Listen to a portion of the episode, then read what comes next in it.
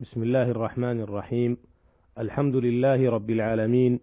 وأصلي وأسلم على نبينا محمد وعلى آله وأصحابه أجمعين. ومن سار على نهجهم إلى يوم الدين. أما بعد أيها المستمعون الكرام السلام عليكم ورحمة الله وبركاته. تحدثنا في الحلقة السابقة عما رواه الشيخان عن عبد الله بن زيد بن عاصم المازني قال شكي إلى رسول الله صلى الله عليه وسلم الرجل يخيل إليه أنه يجد الشيء في الصلاة فقال لا ينصرف حتى يسمع صوتا أو يجد ريحا. وكذلك ما رواه الشيخان وغيرهما عن أم قيس بنت محصن الأسدية أنها أتت بابن لها صغير لم يأكل الطعام إلى رسول الله صلى الله عليه وسلم. فأجلسه في حجره فبال على ثوبه فدعا بماء فنضحه على ثوبه ولم يغسله. متفق عليه. وعرفنا ما في هذين الحديثين من فوائد وأحكام تتعلق بطهارة المسلم وعبادته. وفي هذه الحلقة نعرض لما رواه الشيخان عن أنس بن مالك رضي الله عنه قال جاء أعرابي فبال في طائفة المسجد فزجره الناس فنهاهم النبي صلى الله عليه وسلم. فلما قضى بوله أمر النبي صلى الله عليه وسلم بذنوب من ماء فأهريق عليه. متفق عليه. في هذا الحديث أحكام مهمة وفوائد عديدة في الطهارة والسلوك والأخلاق والدعوة وغيرها ولذا نقف معه الوقفات التالية. الوقفة الأولى. قوله جاء أعرابي. الأعرابي نسبة إلى الأعراب. وهم سكان البوادي سواء كانوا عربا أو عجما. واختلف في اسم هذا الأعرابي فقيل إنه الأقرع ابن حابس التميمي. وقيل إنه ذو الخويصرة اليماني. وقيل عيينة ابن محصن. رضي الله عن الجميع. وقوله فبال في طائفة المسجد أي ناحية المسجد. وأصل الطائفة القطعة من الشيء. والمقصود بالمسجد مسجد رسول الله صلى الله عليه وسلم. وقوله فزجره الناس أي نهره الناس. جاء في رواية للبخاري فتناوله الناس. وفي رواية فثار إليه الناس. وفي رواية أخرى فقام إليه الناس ليقعوا به وقوله فنهاهم النبي صلى الله عليه وسلم. جاء في رواية أخرى قال مه مه. وفي رواية كذلك قال اتركوه فتركوه. وفي رواية قال لا تزرموه. وقوله أمر النبي صلى الله عليه وسلم بذنوب من ماء. الذنوب بفتح الذال المعجمة وهي هنا الدلو الكبيرة إذا كانت ملأى أو قريبا من ذلك. قاله العلامة ابن دقيق العيد رحمه الله. وجاء في رواية أخرى سجلا بفتح السين المهملة وسكون الجيم وهي بمعنى الذنوب. وقوله فأهريق عليه أصلها أريق عليه بمعنى صب عليه. ثم أبدلت الهمزة هاء ثم زيدت همزة همزة أخرى بعد إبدال الأولى فقيل فأهريق.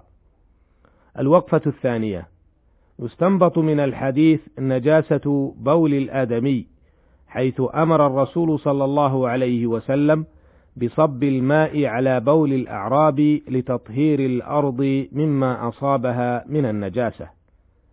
الوقفة الثالثة استنبط أهل العلم من الحديث أن الأرض إذا تنجست تطهر بالمكاثرة بصب الماء عليها، ولم يظهر من الحديث اعتبار التطهير بعدد معين، وكذا لم يظهر أيضا حفر الأرض ونقل التراب، إذ لو كان ذلك واجبا لنقل إلينا، كما أنه لم يذكر رواة الحديث أنه يشترط جفاف الأرض بعد غسلها، ففهم من ذلك أنه يكفي المكاثرة بالماء حتى تزول النجاسة، وهذا ما ذهب إليه جمهور أهل العلم. ولكن هل يمكن تطهير الأرض إذا أصابتها نجاسة بغير الماء كالريح والشمس إذا لم يبق أثر للنجاسة؟ هذا ما ذهب إليه جمهور العلماء مستدلين بأن الريح والشمس يحيلان الشيء ويغيرانه.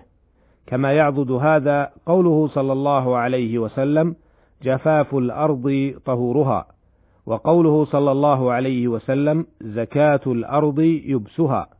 وإن كان الحديثان فيهما نظر من جهة الإسناد كما وجهوا حديث الأعرابي أنه مسارعة إلى تطهير المسجد وذكر الماء لا يغني لا يعني نفي غيره وعليه فإذا جفت الأرض بالريح أو الشمس ولم يبق أثر للنجاسة فهي طاهرة يجوز الصلاة عليها والتيمم منها. الوقفة الرابعة استنبط العلماء من هذا الحديث وجوب المبادرة إلى إنكار المنكر، فالرسول صلى الله عليه وسلم أقرهم على إنكارهم للمنكر، لكنه خالفهم في كيفية الإنكار. يقول العلامة ابن دقيق العيد رحمه الله: وزجر الناس له من باب المبادرة إلى إنكار المنكر عند من يعتقده منكرا. انتهى كلامه رحمه الله، وعليه فينبغي للمسلم عند رؤيته منكرا من المنكرات أن يسارع إلى إنكاره وتغييره، ولكن بالأسلوب المناسب والعرض الملائم فلكل مقام فلكل مقام مقال. الوقفة الخامسة.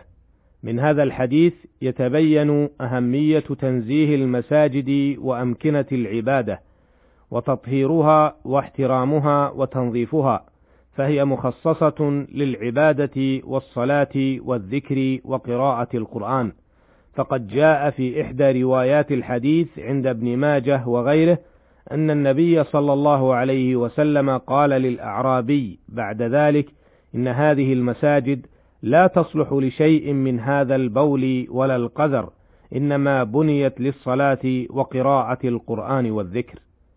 الوقفة السادسة نستفيد من هذا الحديث قواعد أساسية في الأمر بالمعروف والنهي عن المنكر والدعوة إلى الله جل وعلا. أذكر بعضا منها على سبيل الإيجاز.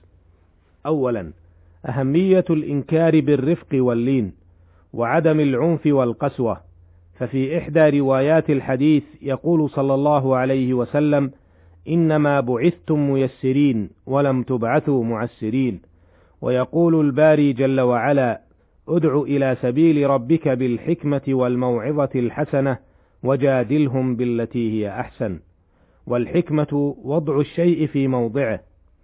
وما صاحب الرفق شيئا إلا زانه. ويقول سبحانه وتعالى مخاطبا النبي صلى الله عليه وسلم ولو كنت فظا غليظ القلب لانفضوا من حولك.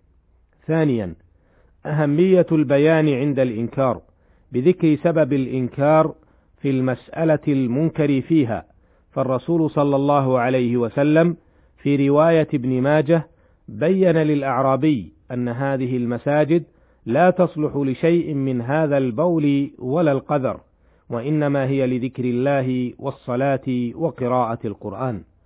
أما الإنكار الإجمالي دون بيان فقد لا يؤدي إلى نتائج مثمرة. ثالثا مراعاة أمر المصالح والمفاسد فتدفع أعظم المفسدتين باحتمال الأيسر منهما فإن البول في المسجد فيه مفسدة لكن قطع البول على البائل فيه مفسدة أعظم فدفع أعظمهما بأيسرهما. كما يراعى تحصيل أعظم المصلحتين بترك الأيسر منهما فتنزيه البول عن المسجد فيه مصلحة وترك البائل إلى الفراغ فيه مصلحة أعظم فتحصيل أعظم المصلحتين بترك أيسرهما. رابعا ضرورة التعامل بالخلق الكريم في حال الدعوة والأمر بالمعروف والنهي عن المنكر مهما حصل من المفاسد والأضرار، وذلك اقتداء بالنبي صلى الله عليه وسلم فقد شهد له رب العالمين بذلك فلنا فيه قدوة وأسوة.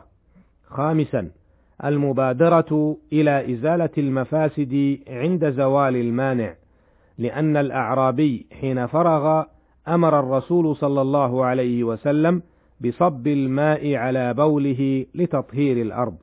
أسأل الله جل وعلا أن يرزقنا النية وحسن الحسن سلامة النية وحسن القصد والعمل. إنه سميع مجيب وهو المستعان. وإلى اللقاء في الحلقة القادمة إن شاء الله. والسلام عليكم ورحمة الله وبركاته.